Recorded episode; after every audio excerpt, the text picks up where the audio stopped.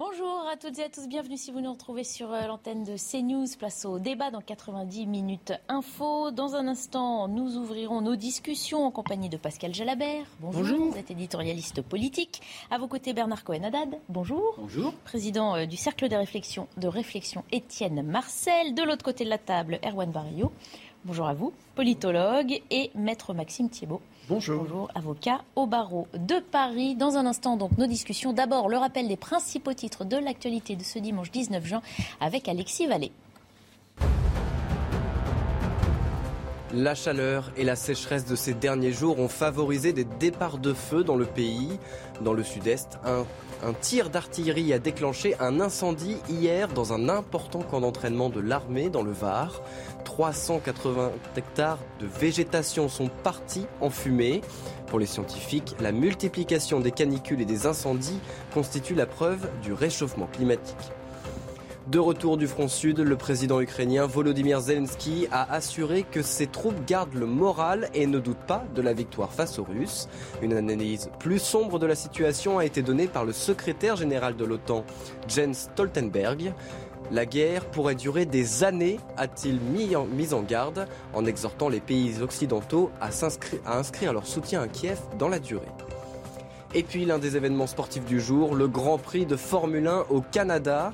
Le néerlandais Max Verstappen, leader du championnat du monde, partira en pole position après avoir dominé les qualifications. Les Espagnols Fernando Alonso et Carlos Sainz, ainsi que le Britannique Lewis Hamilton, compléteront les deux premières lignes. Charles Leclerc, troisième du championnat, débutera lui en fond de grille. Le départ de la course est prévu à 20h. Merci Alexis Vallée. On vous retrouve dans un petit euh, quart d'heure. Le temps pour nous d'évoquer ce dimanche 19 juin, second tour des élections législatives. Les bureaux de vote sont ouverts euh, jusqu'à 18h, 20h dans les grandes villes. Je vous rappelle, messieurs, qu'un droit de réserve nous empêche de donner toute information qui pourrait influencer le vote de nos concitoyens. On peut toutefois commenter le seul chiffre que nous avons à l'heure actuelle, hein, c'est celui de la participation relevée à midi. On va aller euh, vers le ministère de l'Intérieur, rejoindre Marie Conan. Bonjour Marie, c'est vous qui avez donc recueilli ce chiffre auprès euh, du ministère de l'Intérieur, une, une participation qui est stable. Oui, tout à fait. Hein. Le taux de participation était à midi de 18,99%. C'est un chiffre qui est très légèrement euh, supérieur à celui de la euh, semaine dernière à la même heure de 0,56 points. Donc un chiffre euh, stable comparé au premier tour, faible en comparaison aux élections d'il y a 20 ans, mais en hausse nette si l'on se réfère aux dernières élections législatives de 2017. Le taux de participation à midi était alors de 17,75% le taux le plus bas euh, de la Ve euh, République. Aujourd'hui, pour le moment, euh, les Français se sont davantage mobilisés disparité, hein, toujours entre les départements dans lesquels Marie on a le moins voté et ceux dans lesquels on s'est mobilisé plus fortement. Oui, hein, tout à fait. Hein. Les disparités régionales euh, persistent, des disparités qui se calquent à celles de la semaine euh, dernière, euh, comme au premier tour. C'est dans le département du Lot que les électeurs se sont le plus mobilisés, ont le plus voté, avec 11 points de plus que la moyenne nationale. À la seconde place du classement, on retrouve la Corrèze puis la Dordogne. Dans ces départements, eh bien, c'est un électeur, près d'un électeur sur trois qui sont déjà allés voter à l'inverse, et comme c'est souvent le cas, c'est en région parisienne que l'on retrouve les départements qui ont le moins voté, Paris, le Val d'Oise, et en bas euh, du tableau, la Seine-Saint-Denis, avec moins de 9% euh, des euh, électeurs, des votants à midi. Merci beaucoup Marie Conan, merci également à Inès Sabatier euh, qui vous accompagne à l'énoncé de ces chiffres. Pascal Jabert, vous avez haussé les épaules. Oui, bon, bah, comme d'habitude, finalement, ben on est dans la euh, droite ligne de ce qu'on connaît déjà. C'est dommage qu'on ne puisse pas parier parce que sinon on gagnerait à tous les coups. On, Mais ce n'est pas notre rôle cet après-midi. non, non, non. Le Lot euh, qui l'emporte, voilà, qui est toujours le département plus civique, vieille terre, radicale socialiste, républicaine. Donc pas de surprise là-dessus. La Seine-Saint-Denis qui, qui participe le moins. Au passage, le Lot n'a que deux députés peut-être qu'avec cette participation, il en mériterait euh, un troisième. Et la Seine-Saint-Denis, qui à chaque fois est dernière, a beaucoup de députés, un de moins, ça serait peut-être un peu plus logique pour récompenser cette participation. On parlera du système aussi, hein, tout à l'heure. Après, après, on peut être un peu surpris quand même de, de cette légère hausse de la participation par rapport au premier tour. Ça signifie que des électeurs dont le candidat n'était plus représenté au deuxième tour, hein, quel qu'il soit pour lequel ils avaient voté, sont peut-être quand même venus. Et ça signifie aussi que peut-être des abstentionnistes du premier tour sont venus voter. Après, c'est infime, hein, on parle d'une infime différence. on était à 18 mais, la logique, la logique, dernier à la même La logique, c'était une baisse de participation. Euh, là, on est quand même sur une stabilité, voire une légère hausse. Euh, donc euh, voilà, ça peut, ça peut influencer le résultat. On verra ce soir. Et surtout, on verra à 17h, hein, puisque la participation sera relevée de nouveau. On rappelle que dimanche dernier, la moitié des électeurs inscrits ne s'étaient pas déplacés. Croyez-vous, Monsieur Arwan Barrio, à un sursaut républicain pour ce second tour euh, où il faut s'attendre à la même chose, un désintérêt des Français en fait pour ces. Oui, alors euh, effectivement, comme cela vient d'être dit, il y a un frémissement pour ce second tour. Mais ce que j'observe également, et ça vient d'être montré dans vos chiffres, c'est qu'il euh, y avait une tendance lourde depuis 1997 qui était la baisse de participation. Et là, on voit un rebond qui est quand même assez significatif par rapport à, 2017. Donc, on nous avait prédit un concours de pêche pour ce dimanche. Euh, et finalement, euh, les gens se sont quand même rendus aux urnes. Évidemment. On sait euh, qu'on se mobilise aussi parfois plus l'après-midi, après avoir passé le dimanche en famille ou entre amis. Mais en tout cas, ce n'est pas la marée d'abstention que certains pouvaient craindre. Les gens se sont quand même rendus aux urnes relativement plus qu'en 2017. Voilà. c'est vrai qu'on a les comparatifs, hein. on peut les, montrer à l'antenne euh, des différentes autres élections. Euh, malheureusement, hein, pas de surprise, c'est vrai que ça, ça s'égrène au fil des, quinquennats, j'ai envie de dire. Oui, bah. Les Français sont fâchés avec leur classe politique. moi, je ne veux pas jouer le grossiste, mais je remarque quand même qu'on a une abstention qui reste malgré tout forte. Mhm. Alors que l'enjeu politique est très très fort, parce que les Français savent pertinemment que cette élection va déterminer le gouvernement de demain. Vous savez, la, la 5 République, et depuis le quinquennat, on a eu ce qu'on appelle le phénomène de fait majoritaire, c'est-à-dire qu'habituellement, la couleur de l'Assemblée nationale suivait celle du président de la République. Et là, avec euh, cette réélection d'Emmanuel Macron, on a un jeu politique qui est un petit peu changé. Et le jeu constitutionnel et les constitutionnalistes globalement se disent on va avoir une leçon de droit constitutionnel ce soir. Donc les Français le savent. Et j'aurais pensé, sincèrement, avoir un peu plus de mobilisation de la part des Français aujourd'hui, avec un second tour qui a quand même été très politique. Ah, c'est pas fini, hein, on parle de midi. Hein, oui, on parle de midi. Ce chiffre, mais bon, il commence à prendre un peu d'âge. On sait pertinemment que vous savez, vous avez une classe de, de, Français qui votent beaucoup le matin, notamment les personnes âgées. Il n'y a pas eu une, une, surmobilisation ce matin. On verra euh, chez, chez les Parisiens, je ne vous visais pas, on verra chez les Parisiens s'il y a une plus grosse mobilisation en fin de journée, parce que c'est quand même la coutume sur Paris. Mais moi, je, note malgré tout qu'on a ce sentiment de la part des Français de ne plus vouloir voter parce qu'ils ne se sentent pas représentés. C'est quand même le symptôme de l'abstention. Et je tiens à rappeler quand même que les trois partis qui sont arrivés en tête au premier tour des élections euh, législatives ne représentent qu'entre 11 et 12% des inscrits. Ce qui veut dire quand même assez peu de Français quand on prend à la fois le nombre de Français qui sont inscrits sur les listes électorales et ensuite ceux qui sont allés voter. Donc euh, je ne vais pas me satisfaire de, ce résultat. Je pense que notre démocratie est fondamentalement malade. Après, on verra ce soir. Et puis, vous savez, comme on dit euh, dans ma belle région, on compte les musiciens à la fin de la foire. La région qui est La Bourgogne, la, plus belle de France. Alors, dernier tour bah, de table avant qu'on aille voir un par les chiffres Paris-Île-de-France. Ah c'est quand même pas beau, c'est pas bien. Il y a des enjeux puisqu'il y a des personnalités, on peut le dire, euh, qui sont candidates en Île-de-France. Oui, mais les Français disent, bah ouais, mais ça ne sert à rien. Certains disent, ça ne marche pas. Y compris en Seine-Saint-Denis, y compris à Paris c'est pas folichon et c'est peut-être un peu dommage parce qu'on n'a pas l'impression. Regardez les chiffres 10% dans, dans, le Val d'Oise, 10,81 près de 11% à Paris, 8,88 moins de 9% en Seine-Saint-Denis. C'est quand même un département important, un des plus peuplés de l'île de France. On a l'impression, comme ça a été bien dit, qu'il y a un désintérêt, une désaffectation. Euh, la vie politique ne pitche pas la vie des quartiers. C'est triste pour la démocratie. Oui, c'est triste parce que c'est l'occasion de s'exprimer surtout qu'il y a un enjeu de société, ça c'est important en tous les cas. Dans la région capitale, 23% de l'emploi, 30% du PIB, c'est quand même pas rien. Alors c'est pas folichon, vient de nous dire Bernard Cohen-Haddad. On va aller voir dans un bureau de vote si c'est folichon ou pas. Euh, Clémence Barbier, rebonjour Clémence, vous êtes euh, dans le 7e arrondissement de Paris. Effectivement, derrière vous, ça n'a pas l'air très folichon. Effectivement, Barbara, c'est très calme. Les électeurs ne se bousculent pas euh, aux urnes. Vous pouvez le voir derrière moi. Eh bien, le bureau de vote est euh, vide pour le moment. Depuis euh, l'ouverture, seul un électeur sur quatre s'est déplacé. Et c'est vrai que ce constat est le même que celui qu'au premier tour des législatives, où seulement un électeur sur deux avait voté. Alors, nous avons discuté justement avec ces électeurs qui ne comprennent pas pourquoi cette participation est aussi faible. Je vous propose de de les écouter. C'est un devoir citoyen, on l'a, on a le pouvoir de le faire, ça serait bête de ne pas l'utiliser. Je vote toujours, systématiquement, j'aime bien voter, de toute façon, c'est un acte qui me plaît.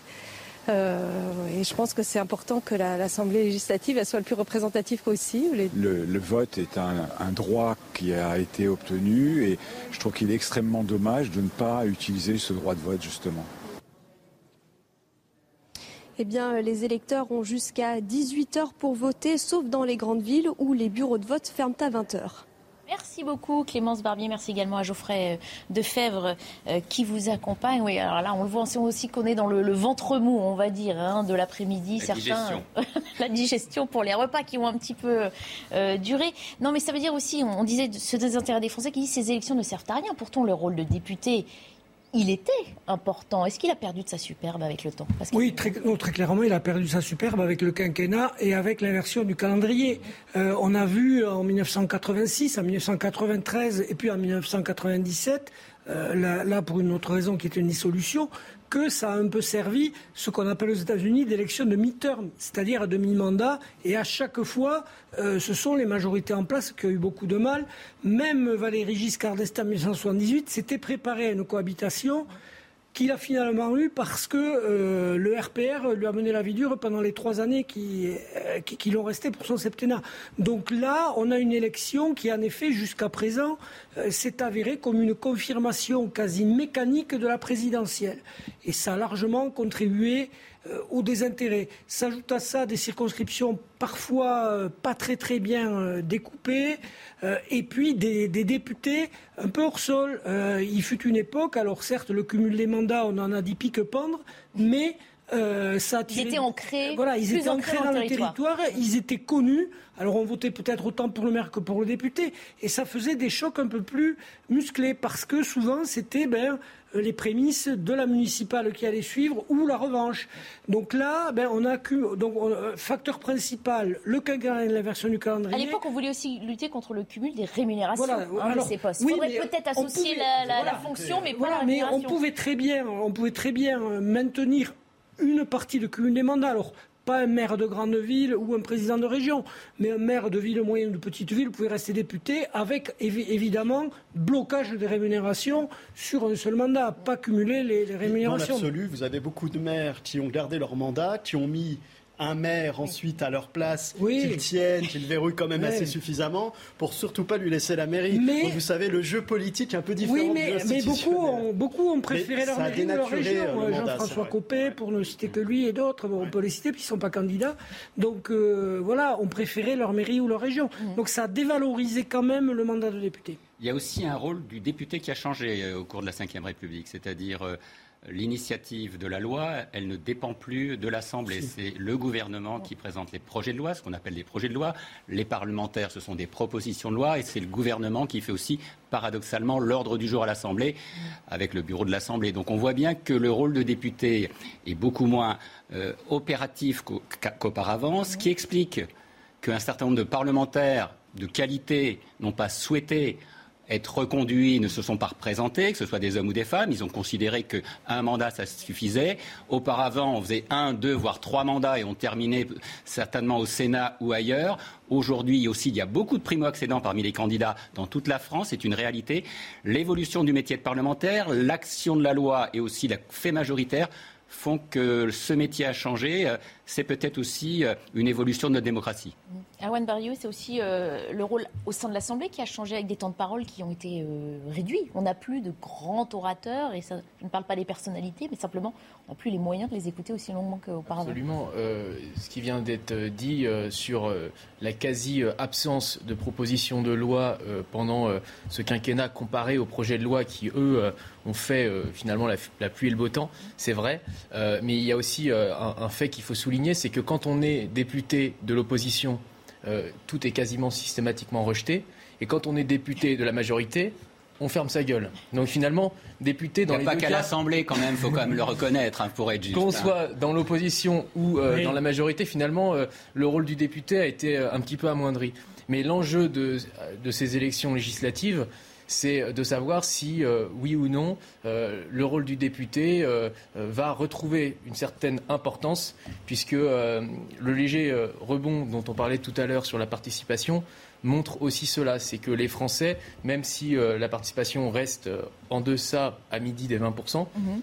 ce léger rebond montre, à mon avis, qu'il y a de nouveau un enjeu avec la volonté de certains de briguer le poste de Premier ministre. On va s'arrêter une minute pour faire le point sur les titres de l'actualité avec Alexis Vallée et on reprend nos débats juste après. Élections législatives, les bureaux de vote sont ouverts depuis 8 heures et déjà plusieurs personnalités politiques se sont rendues aux urnes. La première ministre Elisabeth Borne, vous le voyez, à Vire dans le Calvados où elle est candidate. Jean-Luc Mélenchon à Marseille dans les Bouches-du-Rhône. Marine Le Pen à Hénin-Beaumont dans le Pas-de-Calais. Ou encore Valérie Pécresse à Vélizy-Villacoublay dans les Yvelines. La Fédération française de football est lavée de toute erreur. Des propos tenus par son président Noël Legrette sur les incidents du Stade de France. Dans les colonnes du journal du dimanche, il estime que les enquêtes menées ne mettent pas en cause la responsabilité de la Fédération française de football. Selon lui, le nœud du problème, c'est aussi une billetterie sûrement pas adaptée. L'Allemagne prend des mesures d'urgence pour sécuriser son approvisionnement en gaz russe, une décision liée à la baisse des exportations par l'entreprise Gazprom, arguant d'un problème technique. Le gouvernement allemand entrevoit plutôt une décision politique de la Russie dans le bras de fer qui l'oppose aux pays occidentaux. Malgré le conflit, l'Allemagne continue d'importer près de 35% de son gaz depuis la Russie.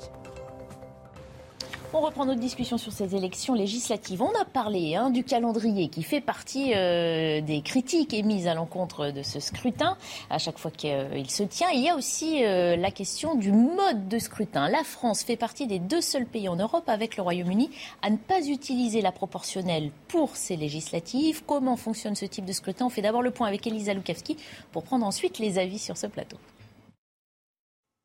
Le principe de la proportionnelle, il est simple. Le nombre de sièges est attribué selon le nombre de voix obtenu. En France, ce type de scrutin, il est déjà utilisé, hein, notamment pour les élections régionales ou encore les élections européennes. Le principal atout euh, de ce scrutin, eh c'est qu'il permet une représentation euh, fidèle du corps électoral, là où le scrutin euh, majoritaire attribue les sièges au parti qui a obtenu la majorité des voix.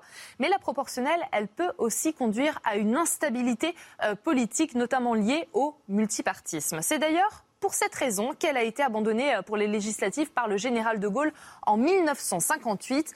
Il remet alors en place le scrutin majoritaire. En 1985, François Mitterrand, président, rétablit la proportionnelle pour les législatives. Deux ans plus tard, en période de cohabitation et alors qu'il est Premier ministre, euh, Jacques Chirac euh, décide d'y mettre fin.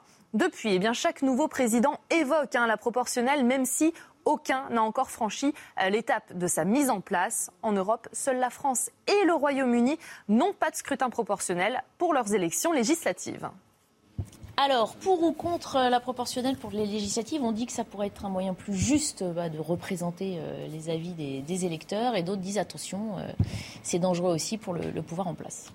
Oui, alors l'élection à la proportionnelle, alors ça dépend du mode de proportionnelle aussi, parce qu'on peut avoir une dose, on peut avoir la proportionnelle intégrale, on peut avoir la proportionnelle intégrale avec une élection au premier tour, ce qui aurait donné, si vous regardez les résultats, il y, a, il y, a, une semaine, une élection de la majorité présidentielle, si vous prenez le modèle britannique. Donc en réalité, tout dépend de la proportionnelle qu'on choisit, et elle favorise pas forcément l'opposition. En fait, l'élection à la proportionnelle, moi, elle a une garantie, qui est celle d'avoir une diversité d'opposition. Et ça, c'est vrai, c'est quand même un réel manque si on veut remettre la politique à l'Assemblée nationale, je pense que la proportionnelle aurait son intérêt. Mais vous savez, dans l'ensemble, et aujourd'hui c'est la fête des pères, je ne peux saluer que le mien, mais euh, nos pères constituants, lorsqu'ils se sont constitués en Assemblée nationale en 1789, c'était pour une raison très simple, c'était pour voter le budget.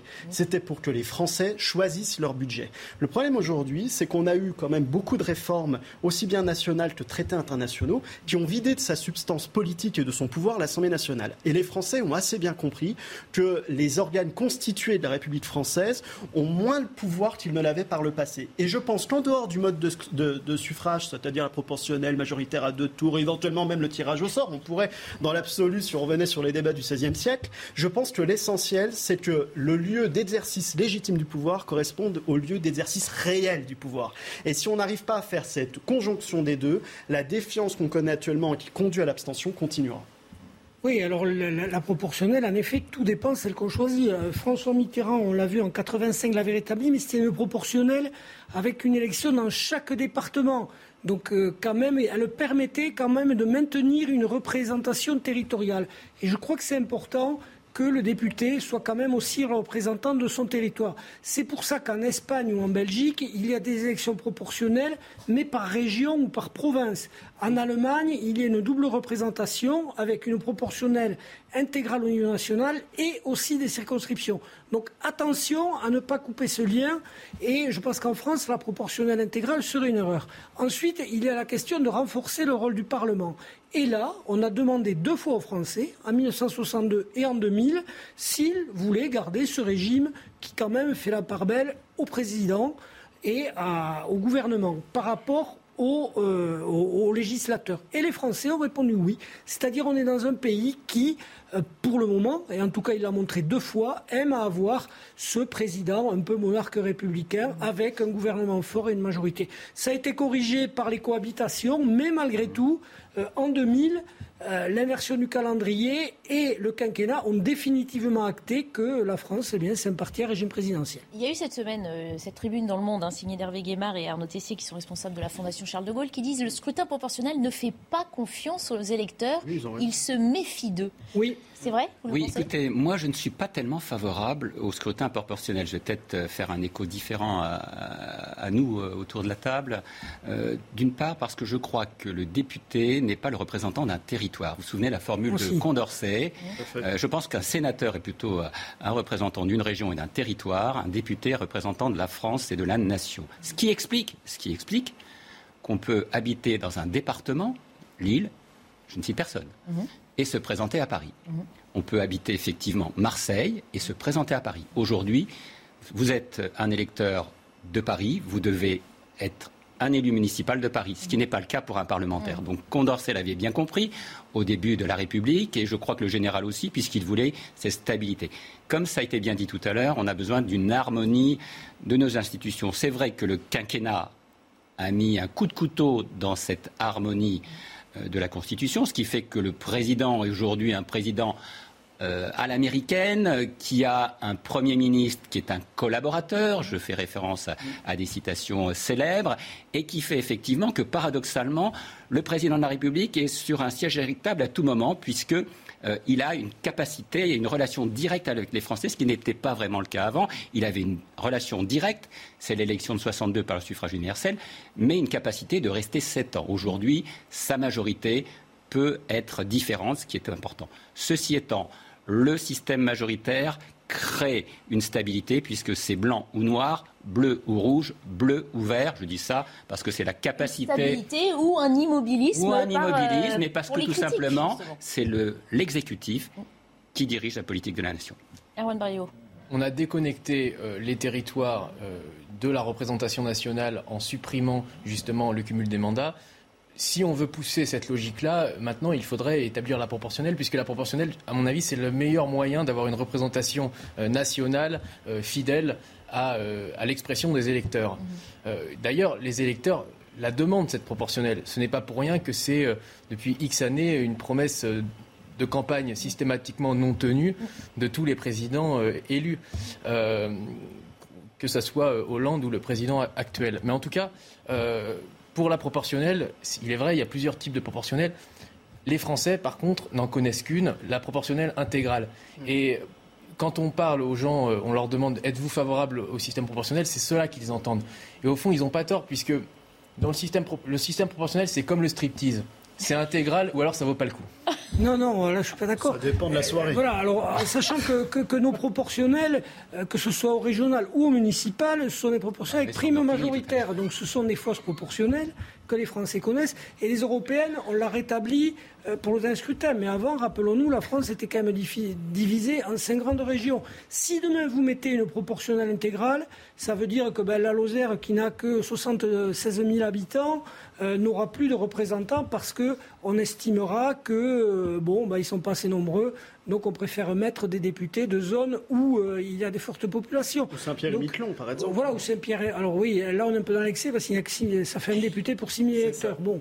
Attention, euh, vous ne le coincez pas, Pascal Gilbert, il a tout en tête. Hein. Oui, oui, oui, les chiffres, je, les peu en tête. Donc du coup, euh, en Espagne ou en Allemagne, leur système bah, mixte de proportionnel régionalisé, provincialisé, ça fonctionne plutôt pas mal. Alors après, il faut faire des coalitions à l'Assemblée. Ça, c'est autre chose. J'ajoute. On a, Allez, rapidement, s'il oui, on a parlé des institutions. Il y a un rôle que, que, cette Assemblée ne tient plus, alors que le Sénat le fait. C'est le rôle de contrôle de l'action de l'exécutif. Ah Et on n'aurait pas eu le Sénat, on n'aurait pas aujourd'hui le rapport sur le match Real-Liverpool, on n'aurait pas eu le rapport sur McKinsey, on n'aurait pas eu le rapport sur Benalla. On est tous euh, d'accord, un peu plus de démocratie dans ce système euh, ferait du bien à tout le monde et, ferait euh, satisferait aussi les, citoyens. On se quitte pour la publicité et on poursuit nos débats tout de suite après. Tout de suite. 16h pile, on va reprendre nos débats dans un instant. On s'arrête d'abord une minute sur les principaux titres de l'actualité de ce dimanche 19 juin avec Alexis Vallée. La chaleur et la sécheresse de ces derniers jours ont favorisé des départs de feu dans le pays. À Strasbourg, des mesures préventives ont été prises par le préfet jusqu'à lundi 8 h Il a interdit par exemple l'usage des feux d'artifice, le lâcher de lanternes volantes équipées de flammes ou encore les feux de camp et les barbecues en milieu naturel. Un kitesurfer est décédé ce matin à Villers-sur-Mer dans le Calvados après un coup de vent soudain. Le sportif de 31 ans, originaire de la région parisienne, a été projeté contre la vitrine d'un restaurant vers 20h30 selon la préfecture. Il est décédé sur le coup. Ce coup de vent puissant qui a duré 20 à 25 minutes sur la côte fleurie a fait également trois blessés légers. De retour du front sud, le président ukrainien Volodymyr Zelensky a assuré que ses troupes gardent le moral et ne doutent pas de la victoire face aux Russes. Une analyse plus sombre de la situation a été donnée par le secrétaire général de l'OTAN Jens Stoltenberg. La guerre pourrait durer des années, a-t-il mis en garde, en exhortant les pays occidentaux à inscrire leur soutien à Kiev dans la durée. Les Français sont donc euh, appelés aujourd'hui aux urnes pour la quatrième fois en moins de trois mois. Un scrutin pour désigner les futurs députés qui siégeront à l'Assemblée nationale. Une fois leur élection actée, que se passera-t-il? On fait un point sur le calendrier avec euh, Quentin Gribel. Des députés connus, les 577 élus vont devoir patienter, car leur législature ne débute officiellement que le 28 juin, date de leur première séance au Palais Bourbon. Se tiendra alors l'élection du président de l'Assemblée nationale ainsi que la composition des groupes politiques. Le lendemain, le mercredi 29 juin, les huit commissions permanentes de l'Assemblée seront constituées. Le discours de politique générale interviendra ensuite le 5 juillet pour exposer le programme de l'exécutif. Une prise de parole suivie d'un vote de confiance envers le gouvernement pour définitivement lancer cette nouvelle législature. D'ici là, les ministres en fonction ayant perdu aux élections législatives auront été remplacés. Voilà pour les élections législatives. Je vous rappelle toutefois que dans une heure commence la soirée électorale hein, sur notre euh, antenne. Regardez le programme Romain Desarbres à partir de 17h. Ensuite, Laurence Ferrari qui à 20h commentera avec nos éditorialistes et nos invités euh, les premiers résultats. Julien Pasquet prend le relais à 22h et puis euh, nuit électorale de minuit à 2h du matin avec Elliot Deval. Dans le reste de l'actualité, il y a ce nouvel incident lié au port du Burkini. Il remonte au week-end dernier dans une base de loisirs des Yvelines, un maître nageur a demandé à une jeune fille d'enlever cette tenue couvrante pour se baigner. Depuis, le sauveteur est traité d'islamophobe et la direction du centre taxée de racisme. Explication de Quentin Gribel. C'est dans cette base nautique que la polémique a débuté. Alors qu'une jeune femme s'apprête à se baigner en burkini, un maître nageur lui demande de le retirer. Elle s'exécute alors, mais depuis, le centre est visé par des accusations d'islamophobie et les avis négatifs se multiplient sur sa page internet. Baignade interdite pour les femmes trop couvertes, est-ce normal Maître nageur islamophobe? Personnel répugnant, lieu à éviter. Ou bien allez-y mais munissez-vous d'un beau burkini. Au moins papy maître nageur sera super content. Le directeur de la base se défend de tout racisme, expliquant suivre le règlement défini par la région Île-de-France, propriétaire du site, un règlement qui interdit le port de toute tenue couverte pour la baignade. J'ai peur que si euh, on n'arrive pas à faire comprendre que les règles sont les règles et qu'il faut les respecter et que les règles sont valables pour tous et pour tout le monde d'une manière identique, euh, on, est, on est du mal après à pouvoir aussi euh, euh, garder des, des, personnes sereines sur leur lieu de travail. Le dispositif de sécurité de l'île de Loisirs a été renforcé et la gendarmerie a également été prévenue. Ce samedi, aucun incident n'a été à déplorer. Alors, on vient de l'entendre. Le directeur euh, de l'île de loisirs rappelle les règles sont les règles, il faut les faire respecter. Euh, Bernard cohen est-il concevable, du coup, d'être accusé d'islamophobie ou de racisme dès lors qu'on essaye juste de faire appliquer le règlement? Oui, moi j'ai beaucoup de, soutien et de compassion pour euh, cet homme qui a fait appliquer un règlement. Je, crois, dire, se faire lyncher sur les réseaux sociaux, c'est ça aussi le problème. Outre le Burkini, un salarié d'une entreprise fait appliquer le règlement et on le considère comme le dernier des nazis, euh, comme, euh, je veux dire, un homme moins que rien, alors que tout simplement, il applique une règle qu'on lui a demandé d'appliquer. Mmh. Et il se fait menacer dans son corps et dans son esprit, puisqu'il doit très mal le vivre. Moi qui vis le monde de l'entreprise, on voit très bien le mal-être au travail. On est obligé de mettre des gendarmes. Et euh, je viens d'entendre, aucun incident vient de contester. Et fort heureusement, rien n'est arrivé à l'heure d'aujourd'hui. Vous vous rendez compte où on en est? Mmh tout simplement pour euh, la proportionnelle intégrale, là je plaisante, comme on a dit tout à l'heure, c'est-à-dire le burkini, un vêtement de bain. Alors on, peut, on a le droit d'être pour, on a le droit de contre, ce n'est pas mon débat pour l'instant, c'est qu'il n'est pas acceptable qu'un salarié d'une entreprise ou une entreprise soit lynché sur les réseaux sociaux et cette impunité des réseaux sociaux ne peut pas continuer. Il faut urgemment une loi et des mesures fortes pour que cet anonymat des réseaux sociaux cesse. Pourquoi je le dis? Parce que nous, ici, lorsqu'on dit quelque chose qui ne plaît pas, on se fait lyncher sur les réseaux sociaux, et c'est normal, on vient sciemment défendre des valeurs et des idées. Ce n'est pas le cas de ce salarié. Et moi, j'apporte tout mon soutien, y compris à ce responsable de la base de loisirs, qui, je trouve, dans ses propos, est extrêmement mesuré et conciliant. La polémique ne serait pas la même si les réseaux sociaux n'existaient pas. Je, ce pense, je pense. Pourtant, ces questions de burkini, mais avant cela, de voile, ne sont pas nouvelles dans la, société française, Erwan Barrio. Il y a la question des réseaux sociaux. Il y a la question qu'il faut se poser, c'est ce règlement est-il injuste? La réponse est non. Ce règlement est tout à fait juste.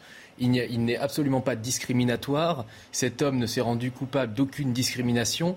La femme en question n'a pas été exclue de la piscine. On lui a simplement demandé d'enlever son burkini. Et euh, les accusations de racisme sont absurdes puisqu'il euh, n'est pas question de sa race. D'ailleurs, on ne sait pas de quelle race, entre guillemets, si les races existent, cette dame était. on, lui reproche simplement d'avoir porté un vêtement qui était inadéquat euh, et interdit, et interdit compte tenu du lieu dans, lequel elle se trouvait. c'est tout. si, si, si les mots ont un sens, ce n'est absolument pas du racisme, de l'islamophobie bien sûr, mais L'islamophobie, euh, la critique d'une religion est tout à fait autorisée par le droit français. Euh, et euh, il n'y a pas de délit d'islamophobie en France. ça s'appellerait du délit de blasphème et au pays de Voltaire, c'est inconcevable. Je disais, ces questions ne sont pas nouvelles. Est-ce que le contexte, cela dit, a un peu changé depuis que les débats ont été relancés dans certaines municipalités et peut-être incitant certaines personnes eh ben, à venir titiller cette République euh, française? Oui, alors c'est municipalité, il faut, là, il ne faut pas avoir peur de citer. Hein. Euh, c'est le, maire de Grenoble. Euh, qui, pour des raisons à la fois éditorialistes électoralistes, pardon, et, parce que il se sent un peu en, décalage par rapport au reste de la gauche là-dessus, a poussé ce débat. Euh, moi, je crois que le pays aujourd'hui, il a besoin d'être apaisé, à commencer par ces questions-là. Euh, donc, est-ce bien le moment de déclencher des polémiques là-dessus? La réponse me paraît non.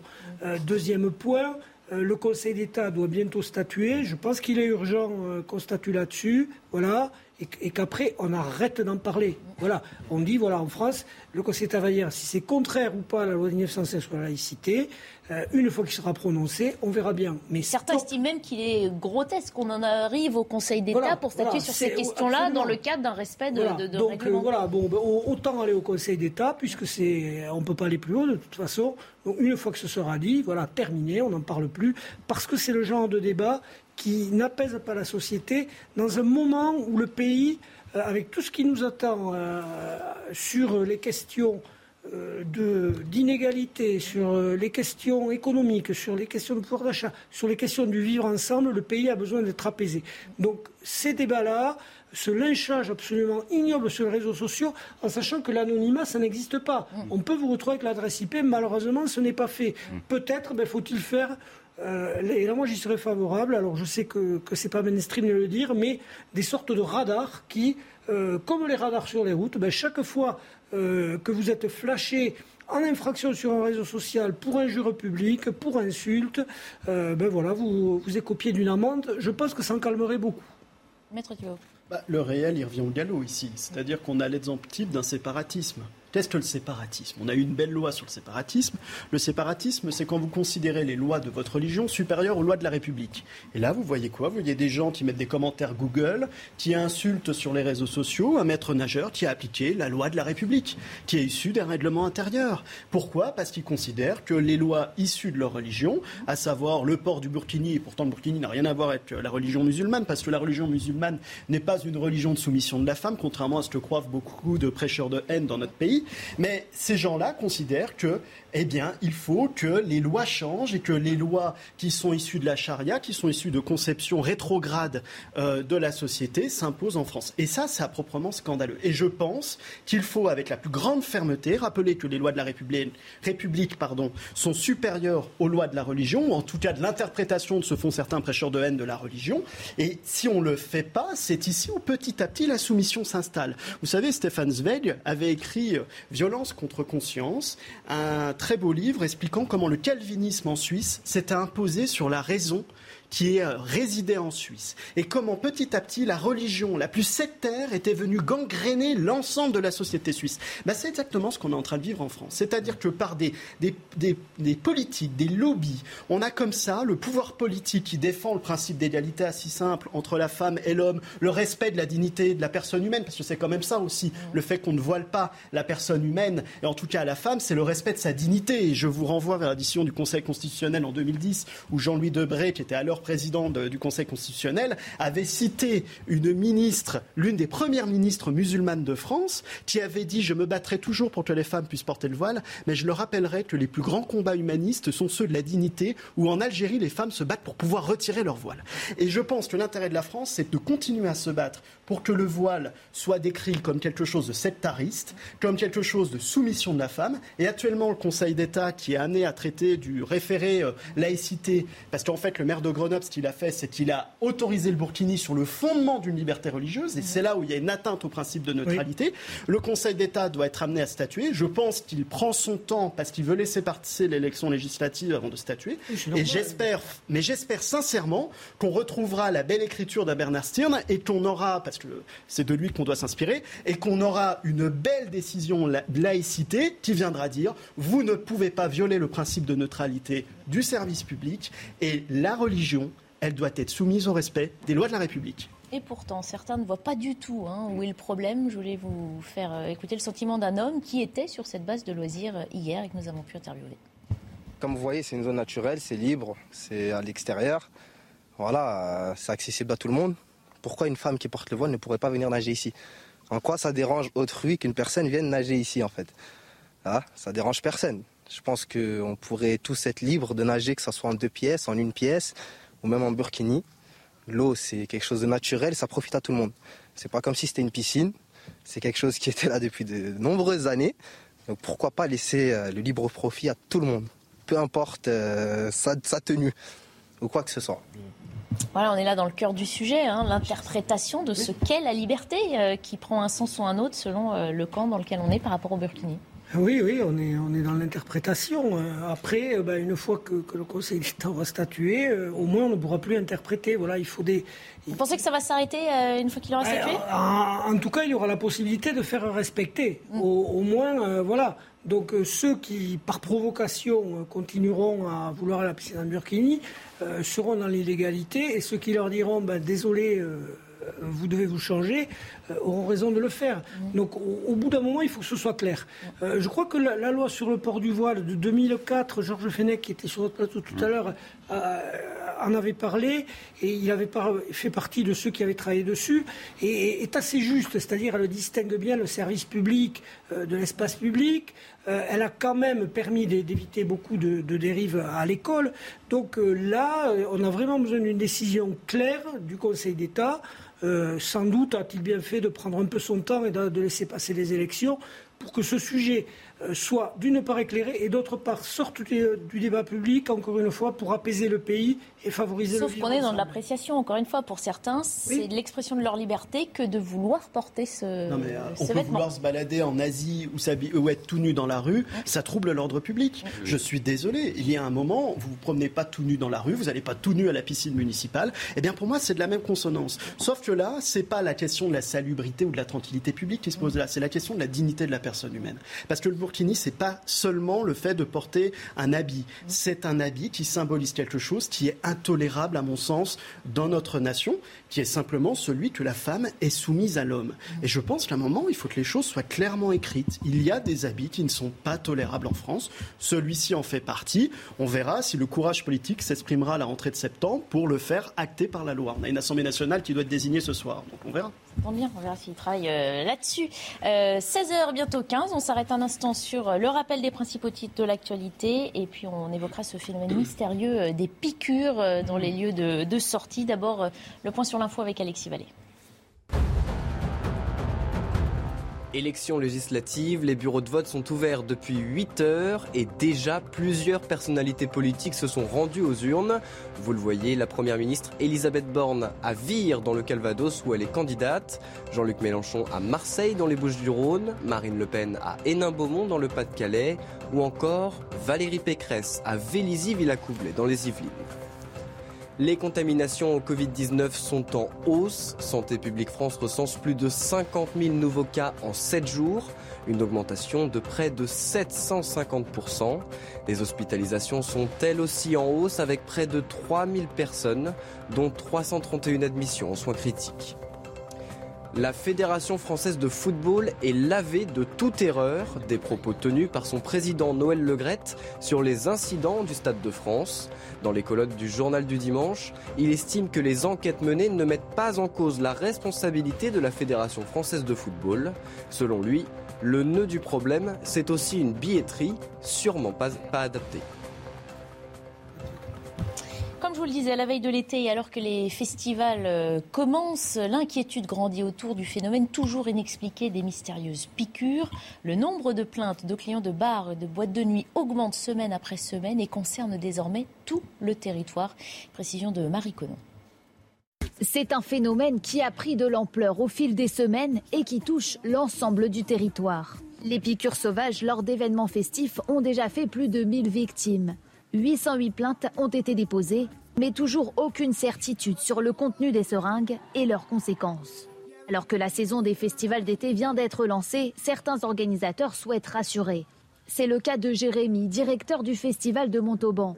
Jamais en cinq ans, il n'avait déployé un tel dispositif de sécurité. Nous avons pris des dispositions assez importantes en renforçant donc la police municipale. On est passé de 8 agents à 20 agents qui seront donc sur la partie fouille, mais aussi en brigade de surveillance sur le festival. On a aussi formé une brigade donc au sein de notre effectif de bénévoles. Donc ce sera 35 personnes qui vont se répartir le site pour pouvoir rassurer, être là auprès des festivaliers. Et on a augmenté notre nombre d'agents de sécurité. Chose rare pour un festival, six caméras seront également installées à proximité des endroits à risque, comme les buvettes ou les entrées. Initiative reprise par de nombreux festivals cet été. Voilà, 808 plaintes hein, officiellement déposées, un millier de victimes euh, recensées, mais aucune analyse euh, probante. Un curieux euh, phénomène. Maxime Thibault, on imagine aussi qu'au niveau de l'enquête, c'est extrêmement compliqué. On essaye d'avancer, d'avoir des preuves, et elles manquent. Bah, c'est une angoisse sur tous les plans, déjà psychologique et en termes de santé pour la victime, parce que pendant quelques mois, elle ne sait pas si elle n'a pas attrapé le VIH, s'il n'y a pas des maladies qui ont été transmises via cette piqûre. Il y a aussi le choc psychologique de cette fait comme ça quand on va se divertir en boîte de nuit. Ensuite, sur le plan de l'enquête, oui, l'instruction, euh, éventuellement s'il y a une, information judiciaire qui est ouverte, mais en tout cas l'enquête préliminaire est très très longue. Il faut arriver à identifier euh, les auteurs, faut ensuite arriver euh, à les trouver. Enfin, c'est d'une complexité totale. Et surtout, on n'arrive pas tout à fait à comprendre la motivation qui conduit ces gens à faire ça. Moi, ça me rappelle un petit peu ce dossier, vous savez, sur les gens qui venaient couper des parties sur les chevaux. Vous savez, ça nous avait occupé il y a un an. on a un peu, je ne sais pas s'il n'y a pas aussi un phénomène de société de, de, copies de gens qui s'amusent à faire ça de manière un peu tordue, parce que les fous, on n'en manque pas chez nous quand même. Euh, et je ne sais pas. Enfin, moi, ça m'inquiète beaucoup et, et euh, j'espère sincèrement qu'on arrivera à trouver euh, qui sont ces auteurs. Alors on précise qu'effectivement, hein, les, enquêteurs cherchent notamment à déceler euh, une substance euh, équivalente au GHB euh, connu sous le nom de la drogue du violeur, mais pour ça il faut pouvoir faire des analyses et tout de suite après une, agression supposée. Pour l'instant, il n'y a que quelques gardes à vue, dont quatre à Béziers et un jeune homme qui a été mis en examen à Toulon. mais là aussi, les, les, preuves manquent pour déterminer s'il y a eu un quelconque acte de, malveillance. Ça vous fait tous réagir, vous inquiétez pas. Allez-y, Pascal Jalabert. Allez, Allez. j'y vais. Donc oui, les enquêtes sont très difficiles parce que, à part du flagrant délit, euh, on voit mal comment on peut mener des, investigations derrière. Après, on peut s'interroger parce que euh, il n'y a pas de fait de vol constaté souvent à la suite de ces piqûres, euh, pas, de, pas de fait de viol non plus, contrairement au GHB. Alors, il y a sans doute peut-être un phénomène boule de neige avec, amplifié par les réseaux sociaux, hein, de, le fameux copie. Rappelons-nous en effet les chevaux, c'était parti d'Amérique, c'est venu chez nous. Euh, et puis on peut se demander s'il n'y a pas aussi peut-être euh, une nouvelle forme entre guillemets de raquette, euh, c'est-à-dire ben, on vient mettre le, bazar dans une boîte de nuit, un festival, et après on va gentiment rappeler au patron que si on veut que ça s'arrête, ben, il faut qu'il cotise. À une époque, il y avait des incendies suspects aussi qui se déclaraient. Bref, toutes les pistes sont ouvertes pour quelque chose qui paraît quand même assez angoissant et, assez étonnant. Mmh. Oui, angoissant, c'est le mot. En plus, euh, il faut préciser l'âge de la personne qui a été interpellée, 20 ans. C'est-à-dire que euh, normalement, à 20 ans, euh, on n'est pas préoccupé par le fait d'aller piquer des jeunes femmes dans des boîtes de nuit. Quelle est cette société où finalement on est passé d'une société euh, de la convivialité, euh, euh, un petit peu l'image d'épinal des films de Michel Audiard dans les années 50, une société angoissante où tout le monde se pique dans les boîtes de nuit, une société à l'américaine où bientôt on sera tous dans des concerts, dans des bulles comme on a vu pendant le Covid. Vous savez, on sera tous dans un espèce de solipsisme parce qu'on ne peut plus avoir confiance dans son, dans son voisin. on ne peut plus avoir confiance parce qu'il y a l'épidémie. maintenant, il y a des criminels qui, qui veulent nous piquer. Et à la fin, j'ai peur qu'on arrive dans une société où il n'y a plus de, de prochain finalement. Mm. Aime ton prochain comme toi-même, mais si on est obligé de se méfier, de se défier les uns des autres, euh, pour ces raisons euh, qui sont euh, absolument, enfin pour des, motifs absolument affreux comme cela, quels, seront, quel est l'avenir finalement de l'humanité et où sera notre prochain? Est-ce qu'on arrive vivre ensemble et le vivre ensemble est plus que jamais écorné Et vous parliez d'une société, vous parliez de, de l'importation d'Amérique euh, pour l'histoire des chevaux, euh, il, est, euh, il est évident que les, séries et, toutes, les, toutes les mœurs américaines ne font pas que du bien à la société conviviale française d'antan. Mhm. C'est vrai, pour rebondir, il y a eu un seul cas hein, avéré d'une détection d'une potentielle substance. Hein, C'était à Châlons-en-Champagne où un examen a retenu une trace de médicaments type anxiolytique léger que la victime dit n'avoir jamais prise, mais ça reste un mystère. Moi, je trouve que c'est extrêmement angoissant. Angoissant pour ces jeunes femmes qui vont en soirée. Euh, mm après euh, une semaine compliquée pour retrouver des amis. On est piqué, on a des bleus, on a parfois de la migraine, on a une angoisse, on ne sait pas si on a attrapé quelque chose. Donc c'est extrêmement, c'est une intégrité à votre corps, c'est une sorte de viol, il faut le dire quand même. On ne sait pas où on a attrapé ça et, c'est toujours angoissant. Ça c'est le premier point. On ne va pas en boîte de nuit euh, pour y trouver euh, de l'inquiétude. Et puis il y a aussi un deuxième côté qui est le côté économique. Ça a été rappelé par Pascal tout à l'heure. Je vous rappelle que les établissements de nuit, il y en a 1200 en France. Ils ont été fermés plus de 18 mois, ils ont perdu euh, parmi eux plus de 30% d'activité. Et aujourd'hui, on a ces contraintes-là, ce qui fait que on va réfléchir si on va aller en boîte de nuit, on va rester entre soi. Euh, bah, eux craignent une désertion et on l'entend dans le reportage, certains festivals s'équipent pour ceux qui peuvent de mettre des caméras, d'essayer oui, de. Oui, mais les caméras, ça ne suffit pas parce que s'ils se font piquer dans l'établissement, dehors, parfois on, sort fumer une cigarette ou autre chose, ou tout simplement boire un verre dehors, on ne sait pas où on a été piqué. Certainement dans l'environnement du club. Et, c'est un vrai problème aussi pour ces professionnels. Il faut les accompagner, il faut faire de l'information. Et, à mon avis, ceux qui sont vraiment piqués, c'est ceux qui font ce, type de choses. Mhm. Maître Thibault?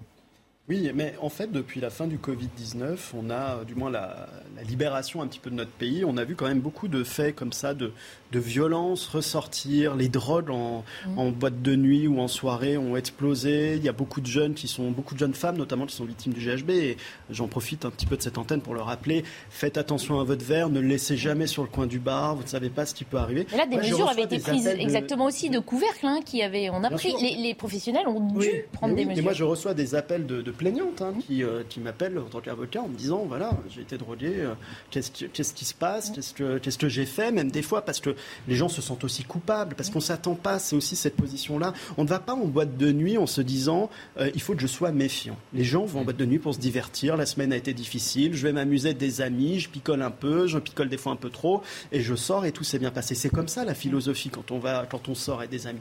On n'y va pas en se disant je vais regarder la main de mes voisins, regarder au fond de mon verre si on m'a pas mis des drogues. Et pourtant, notamment pour les jeunes filles, je les invite à être de plus en plus méfiantes et à sortir en confiance avec des amis, à être, à se regarder, à se protéger les uns les autres. Et c'est quand même, c'est quand même gênant dans notre société que des phénomènes de violence comme ça et qui sont notamment dus depuis la, fin du, Covid, quand vous parlez avec, avec des parquetiers ou que vous parlez avec des confrères qui sont souvent amenés à traiter ce genre de problématique-là, ils voient qu'il y a une augmentation quand même depuis la fin du Covid. Un dernier conseil avant de partir euh, en pub pour euh, conseil des médecins, si vous pensez avoir été victime hein, d'une agression à la seringue, les médecins conseillent de ne pas aller aux toilettes avant d'aller aux urgences, ce qui permet ensuite aux médecins de procéder à des analyses et de déceler une éventuelle preuve que vous avez été victime d'une agression.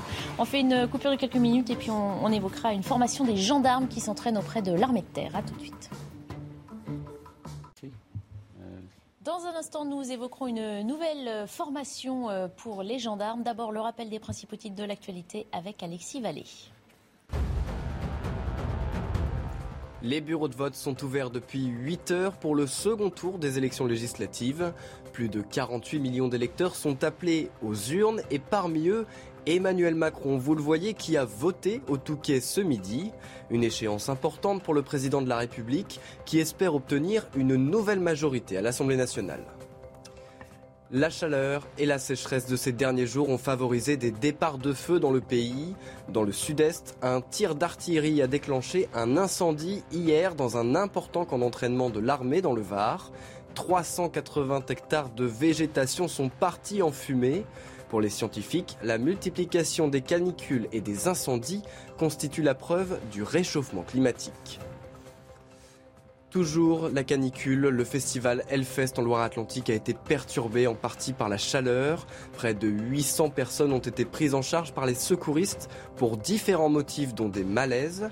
Selon la préfecture, le dispositif mis en place a permis des mises à l'abri dans des locaux rafraîchis. On parle souvent de la hausse du niveau de violence dans la société et des moyens d'y faire face. La gendarmerie nationale a opté pour un nouveau type de formation. Depuis trois jours, une vingtaine d'hommes du peloton de surveillance et d'intervention de la gendarmerie s'entraînent près de Lyon sur le site du 68e régiment d'artillerie d'Afrique, dont les opérations au Mali, en Irak ou en Syrie ont fait la renommée. Récit de Michael Dos Santos. Allez les gars, S'inspirer de l'armée de terre pour mieux protéger la population. Depuis trois jours, au camp militaire de la Valbonne, une vingtaine de gendarmes du PSIG, le peloton de surveillance et d'intervention, testent des techniques militaires. Un entraînement devenu vital pour appréhender le terrain.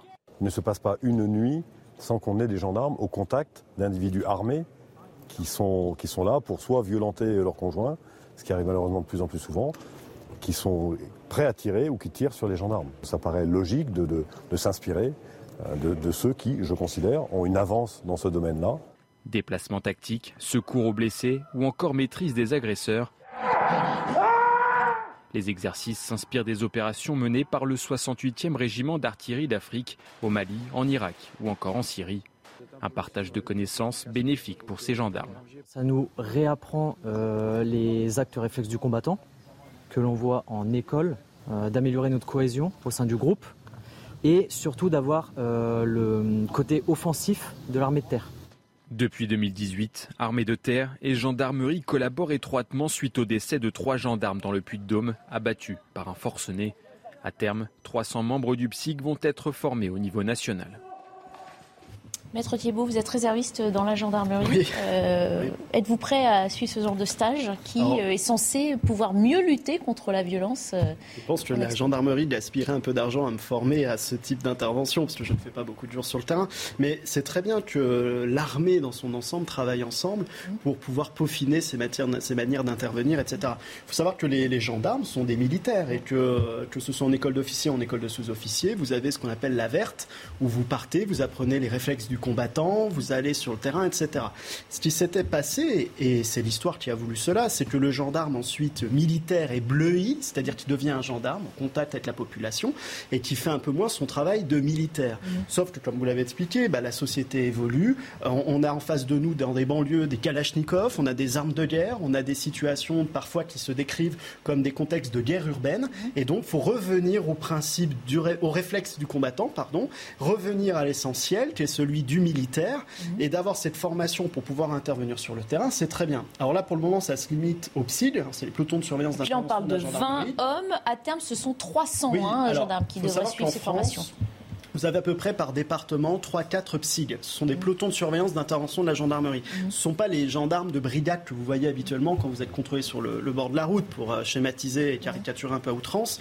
Ce sont des, des gendarmes qui sont envoyés lorsqu'il y a des violences intrafamiliales, lorsqu'il y a éventuellement des attaques terroristes. Mmh. Ce sont des gens qui sont envoyés parce qu'ils sont au plus près des primo-arrivants, ils sont au plus près de l'événement. Donc ce sont les premiers qui, euh, malheureusement, doivent mettre fin à l'agression lorsqu'elle a lieu. Et donc c'est très bien que les PSIG montent en puissance. Et aujourd'hui, c'est l'objectif de la gendarmerie, on ne peut que le saluer, d'avoir au plus près de chaque Français un peloton de surveillance et d'intervention de la gendarmerie pour pouvoir lui sauver la vie s'il y a une attaque terroriste, une attaque à la, Kalachnikov, un trafic de drogue, etc. Donc on ne peut que saluer cette action, c'est certain. Mhm. On entendait dans le reportage hein, un militaire nous dire ça paraît logique de s'inspirer de ceux qui ont une avance sur nous en matière de violence euh, dans la société. Et c'est cette fameuse guerre de retard que les forces de l'ordre déplorent sur le, sur le délinquant.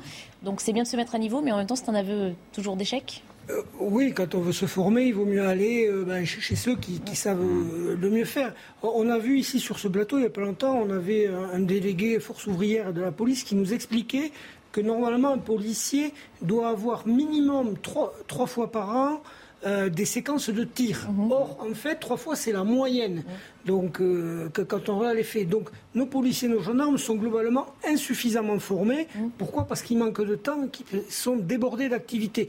Donc, on ne peut que se féliciter euh, de ces formations pointues et, en effet, de faire appel, même pour le tir, peut-être à tireur d'élite, pour l'interpellation au régiment de la Valbonne, qui est, dont les, qui est près de Lyon, hein, on l'a déjà dit, dont les capacités sont reconnues au-delà de la France. Il y a même des régiments étrangers qui sont venus s'y former.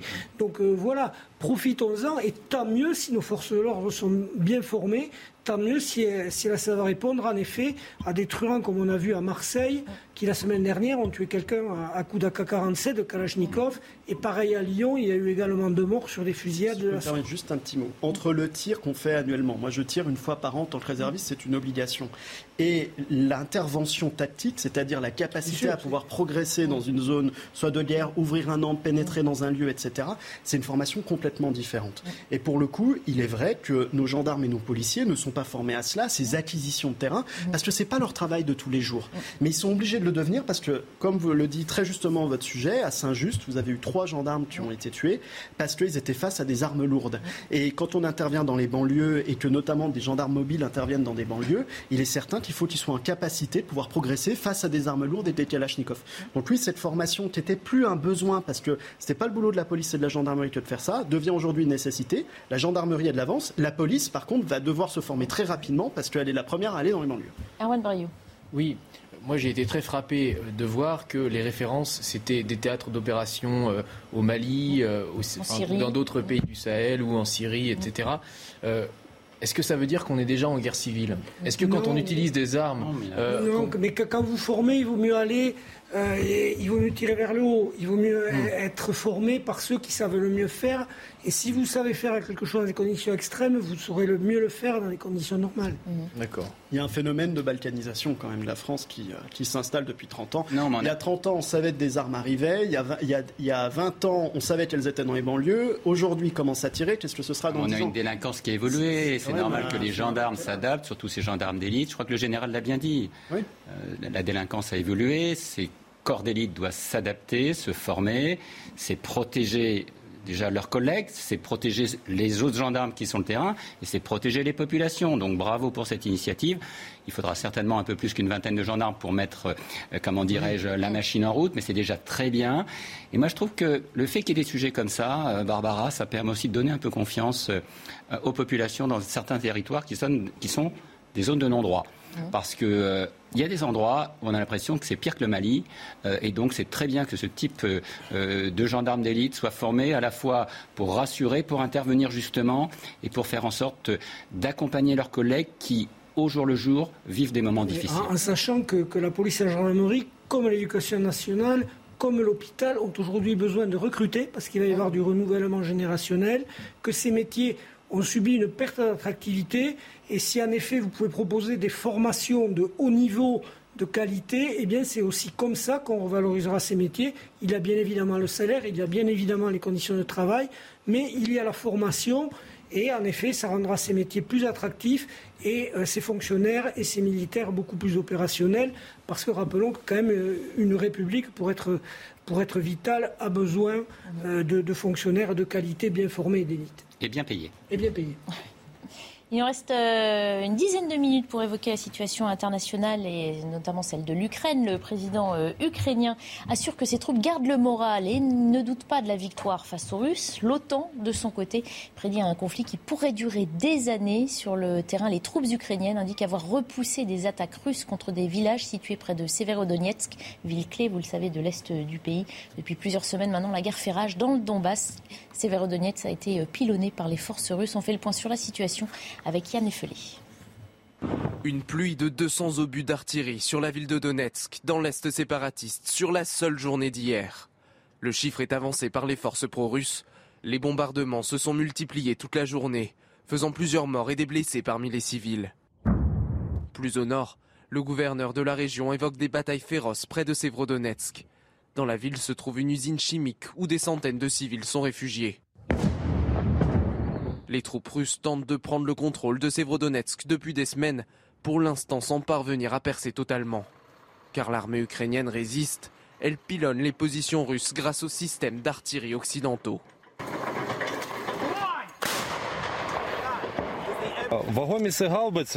Ces obusiers sont très bien. C'est une nouvelle livraison d'armes de l'OTAN. Elle remonte le moral de nos soldats.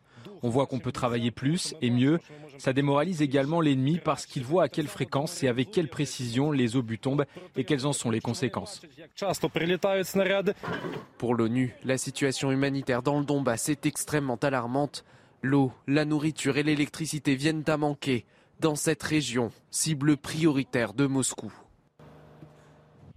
Harold Iman nous a rejoint en plateau. Bonjour Harold, spécialiste des questions internationales euh, sur CNews. Le président ukrainien donc dit euh, rester confiant. Euh, il est trop optimiste, Volodymyr Zelensky, ou il croit en la victoire de, ses troupes face à la Russie? Disons qu'il est optimiste. Trop, on verra ça après. Mais sur le front, il a marqué évidemment des succès en faisant partir toutes les forces russes du Nord et en désenclavant Kharkiv, qui est quand même la deuxième ville du pays que certains connaissent sous le nom de Kharkov pour les plus anciens. Et euh, ensuite, là, il, essuie des revers là dans le Donbass, mais des revers très lents. C'est une avancée très lente de l'armée euh, russe qui encercle Severodonetsk. Il faut beaucoup d'artillerie pour tenir ces euh, villes-là et surtout protéger Kramatorsk, qui est le quartier général des forces de, l'armée ukrainienne dans le Donbass, qui, veut tenir cette zone qui est ici entourée en vert, la zone qui est revendiquée par Vladimir Poutine lui-même depuis déjà le 22 février. Donc, l'autre partie du front où il se bat, c'est euh, ici ce sud. Et si on peut voir de plus près ce sud, on comprendra un peu pourquoi il est allé à Mykolaïv. Ça, c'est le verrou qui tient la route pour Odessa. S'il perd Mykolaïv, il perd Odessa. Et là, c'est toute la façade maritime qui disparaît pour l'Ukraine qui deviendrait aussitôt un pays enclavé. Vous avez vu des images de canons. Eh bien, les canons sont très importants. Il y a les canons César français qui vont atteindre le chiffre de 18 et qui sont très appréciés. Le gouvernement ukrainien le dit. Il y a des canons anglais, des M777. Il y a des canons euh, polonais, les crabes, et les Allemands disent qu'ils en enverraient, mais attention, ne viendront qu'en octobre. Donc on peut déjà projeter une guerre jusqu'à cette date au moins pour ce point militaire, Harold. Vous restez évidemment avec nous parce que ça c'est aussi compliqué hein, côté euh, fourniture euh, d'énergie. Depuis hier, la Russie a stoppé l'approvisionnement en gaz pour la France, la Bulgarie, la Pologne et la Finlande. Euh, débit réduit pour l'Allemagne, l'Autriche et l'Italie. Avant de revenir vers Harold pour parler de ce cas allemand, mais si on paye là les sanctions en fait prises à l'égard de la Russie. Oui, euh, l'arme énergétique, c'est euh, ben, la, principale arme diplomatique et l'arme de pression euh, économique que, peut utiliser Vladimir Poutine. Alors, il, a trouvé des clients de substitution plutôt à l'Est ou en Asie avec l'Inde, donc qui, lui permet de, rentrer de la devise. mais là, beaucoup de pays européens, à commencer par l'Allemagne, se sont rendus dépendants du gaz russe et peuvent être dans une situation compliquée. Alors peut-être pas maintenant, mais il faudra quand même surveiller tout ça dans 3-4 euh, mois. Ah bah, dès à présent, en tout cas, l'Allemagne a annoncé aujourd'hui hein, qu'elle allait utiliser plus ses centrales à charbon euh, pour réduire sa consommation de gaz. Ça hein. peut quand même être aussi un signe euh, que les Russes ont peut-être envie de négocier parce que ils poussent un nouvel argument. ah si, ils poussent un nouvel argument en disant attention, nous on a ça aussi, donc ils avancent un peu pour être plus forts au moment d'attaquer une négociation. Et c'est pour ça que contrairement à l'Allemagne, on a bien fait de maintenir nos centrales nucléaires, ce qui nous permet d'avoir cette autonomie stratégique en matière d'énergie, ce qui ne veut pas dire ne pas aller vers une économie plus verte et qu'on est beaucoup moins dépendant des Russes et qu'on affirme des valeurs. Moi, je crois qu'aussi euh, la, la politique économique et diplomatique, c'est aussi une politique de valeurs et que euh, si on ne veut pas payer en rouble, on ne veut pas non plus être dépendant du gaz russe, voire des problèmes avec l'Ukraine. C'est important d'avoir cet arsenal d'autonomie stratégique en matière d'énergie pour la France, et y compris en Europe. On voit bien la différence avec l'Allemagne. On va s'arrêter pour le flash info d'Alexis Vallée et on poursuit notre discussion juste après. 18,99%, c'est le chiffre de la participation à midi pour ces élections législatives. En tête, le département du Lot avec 29,05%. Et c'est la Seine-Saint-Denis qui arrive dernier du classement avec 8,88% de participation. Pour information, les bureaux de vote seront ouverts jusqu'à 18h, sauf dans les grandes villes, jusqu'à 20h. 52 départements placés en vigilance orange canicule orage, un chiffre qui est maintenu. L'épisode caniculaire qui frappe une grande partie de la France a régressé depuis hier dans le sud-ouest et l'ouest du pays. Les fortes chaleurs se décalent à présent vers l'est avec des températures pouvant atteindre les 38 degrés. De la Nouvelle-Aquitaine à l'île de France, de fortes dégradations orageuses sont attendues dans la soirée. La chaleur et la sécheresse de ces derniers jours ont favorisé des départs de feu dans le pays. À Strasbourg, des mesures préventives ont été prises par le préfet jusqu'à lundi, 8 heures. Il a interdit par exemple l'usage des feux d'artifice, le lâcher de lanternes volantes équipées de flammes ou encore les feux de camp et les barbecues en milieu naturel.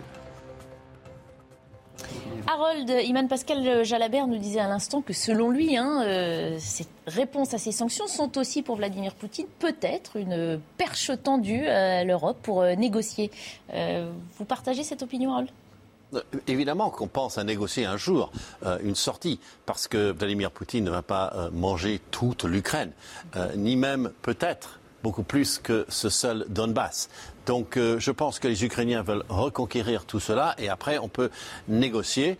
Et euh, évidemment, quand Vladimir Poutine et son ministre Sergei Lavrov des Affaires étrangères euh, disent tous les deux que l'Union européenne n'est pas un problème, l'adhésion de l'Ukraine n'est pas un problème, euh, ils ont changé d'avis depuis 2013, parce qu'en 2013, même l'idée d'une association Ukraine-Union européenne, c'était déjà beaucoup, beaucoup, beaucoup trop. Donc, ils sont en train d'évoluer dans leur euh, discours et cela montre une voie euh, éventuelle vers une prise de contact plus sérieuse. Mais il faudra quand même que les armes parlent, et particulièrement ici. Très clair. Donc, on revient sur ces mesures annoncées par euh, l'Allemagne hein, ce matin, mesures d'urgence hein, pour euh, réduire sa consommation en gaz, réactiver plus, enfin, elles sont en mouvement, utiliser plus les centrales à charbon, ce qui est un revirement politique aussi hein, pour euh, le chancelier qui avait annoncé se débarrasser du charbon avant 2030. C'est un signe là de cette crise énergétique que l'Union européenne va forcément devoir affronter. Oui, on a l'impression que nos dirigeants redécouvrent que l'énergie est une arme géopolitique comme les autres. Et dans ce monde qu'ils croyaient post post-tragique, finalement, il y a le tragique qui revient à nouveau, y compris pour le consommateur, puisque le cours européen de référence du gaz était à 100 euros le mégawatt-heure mercredi. Il a bondi à 130 vendredi, donc plus 30% en deux jours, c'est du jamais vu. heureusement, la France ne dépend pour son gaz qu'à 17% de la Russie contre 55% pour l'Allemagne. Mhm. Donc les Français... Je crois qu'ils continuent d'en apporter que 35% à l'heure actuelle, depuis la crise. Absolument. les Français paieront moins cher leurs factures que les Allemands, dont il a bien été dit qui sont encore trop dépendants du gaz russe. Et d'ailleurs, Donald Trump les avait alertés euh, et on lui avait bien rionné à l'époque. Euh, les Allemands lui avaient bien rionné. Il se trouve que sur ce dossier, en tout cas, il avait raison quand il disait aux Allemands qu'il euh, fallait un petit peu diversifier leurs énergies et ne pas dépendre entièrement de la Russie, comme c'est encore le cas. Et, effectivement, ils sont obligés de revenir aux centrales à charbon il y a peu encore, lorsqu'on parlait d'indépendance énergétique, sanitaire, on l'a vu avec le Covid, sécuritaire, on le voit tous les jours, eh bien, on nous taxait des pires mots.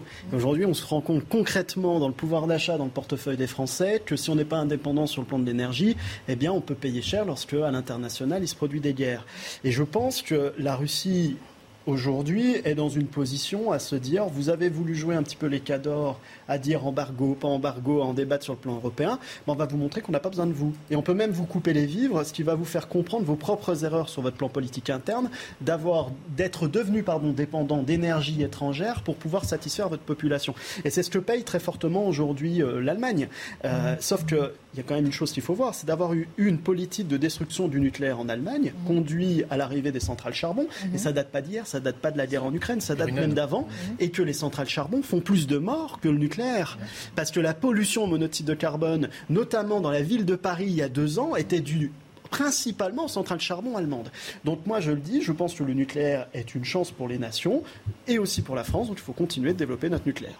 Merci beaucoup, euh, messieurs, d'avoir été les invités de 90 minutes info euh, week-end. Merci également à Harold Diman de nous avoir fait profiter de son éclairage international. Restez avec nous à suivre la grande soirée électorale des législatives sur CNews à 20h, à 19h, pardon, Laurence Ferrari, à 22h, Julien Pasquet, de minuit à 2h, Elliot Deval avec des invités, des éditorialistes et des chroniqueurs politiques. Et ça commence dans quelques minutes avec Romain Desarbes à partir de 17h. Donc je vous souhaite une très belle soirée électorale sur CNews et je vous dis à très bientôt.